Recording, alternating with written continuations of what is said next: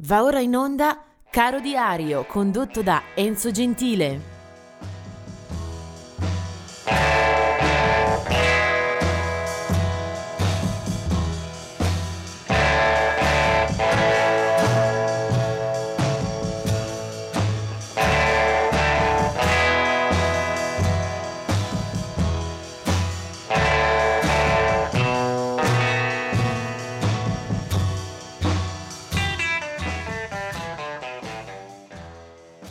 Arrivati al 9 novembre, una data che propone non molti artisti, vediamoli subito in rapida sequenza. Del 1994 la morte di Milton Shorty Rogers, eh, artista di area jazzistica. Del 2008 è la morte di Miriam Makeba, eh, cantante eh, sudafricana eh, molto conosciuta anche in Italia eh, e comunque a livello internazionale per eh, il successo che ebbe una sua canzone degli anni 60 quando ancora eh, quel territorio non era particolarmente conosciuto artisticamente parlando, il Sudafrica. Eh, quel brano Pata Pata fece davvero la eh, storia e il giro del mondo. lei era spesso impegnata anche sul fronte eh, della, della, dei diritti civili e dell'apartheid. Morirà nel 2008 dopo un eh, concerto eh, in cui era impegnata eh, in Campania eh, sul palco, eh, un concerto contro la Camorra. Miriam Makeba. vediamo invece un po' di nati in questa giornata.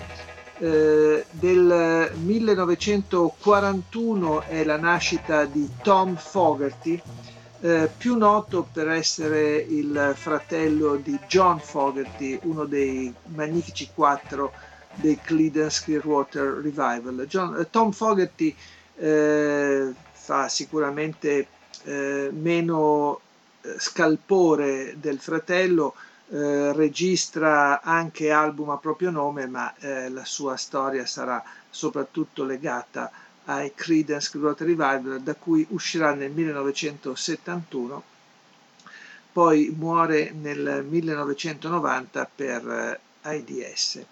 Del 1943 un uh, bel cantautore americano si chiama James Talley, eh, del 1936 era invece eh, la storia di Mary Travers, eh, lei era eh, membro fondatore di Peter, Mo, Paul and Mary, un eh, trio vocale ben conosciuto per l'impegno nella musica folk statunitense.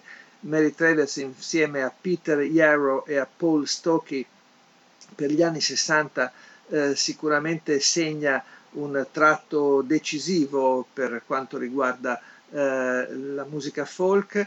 Eh, Mary Travers eh, ha al suo attivo anche diversi successi sia con canzoni di eh, Pete Seeger, If I Had Hammer, sia con la dilaniana Blowing in the Wind.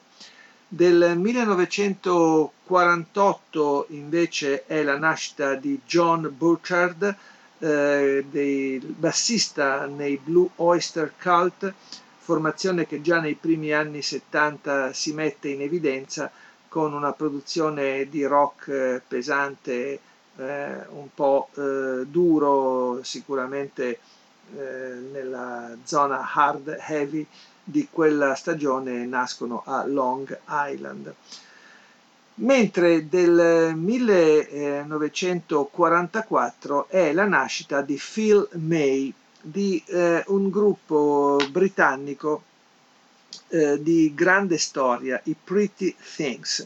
Eh, Phil May nasce appunto nel 1944 e già a 20 anni è tra i fondatori la, ed è alla guida di quel gruppo. Lui è cantante e chitarrista del gruppo, firma anche molte delle eh, composizioni della band. Il nome viene ripreso da una canzone del 1955 di Bo Diddley, appunto Pretty Things, e da lì nasce una carriera eh, che passa attraverso un rock spesso acido, aspro, eh, lisergico, eh, scuro, eh, un suono scontroso, eh, anche cattivo, lancinante a tratti. Il loro primo album del 65 è una bellissima scoperta e anche se non sempre premiati eh, dalle classifiche, dal pubblico, Pretty Things mantengono un'ottima linea di volo e del 68 forse quello che è il loro eh, capolavoro SF Sorrow che viene anche considerato come il eh, primo concept album della storia del rock. Eh, da lì in poi eh, tante eh, produzioni, ma anche una storia altalenante con eh, uscite magari discutibili, alcuni membri che se ne vanno e ricostruzioni che comunque non toccano eh, Phil May che rimane in sella. Eh, l'ultima esibizione di Pretty Things con Phil May è del 2018.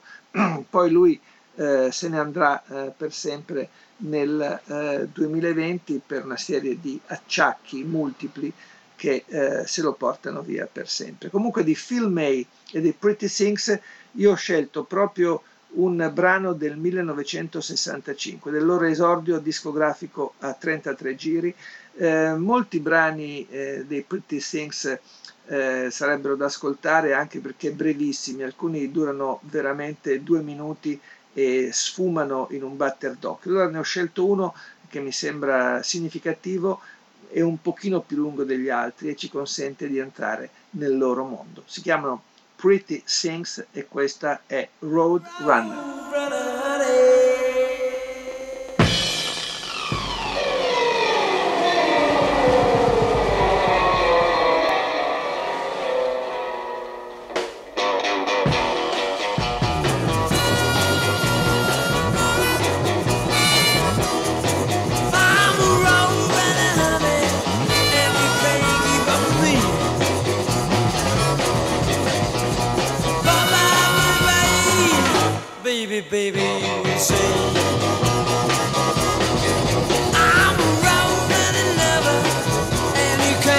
Love with me.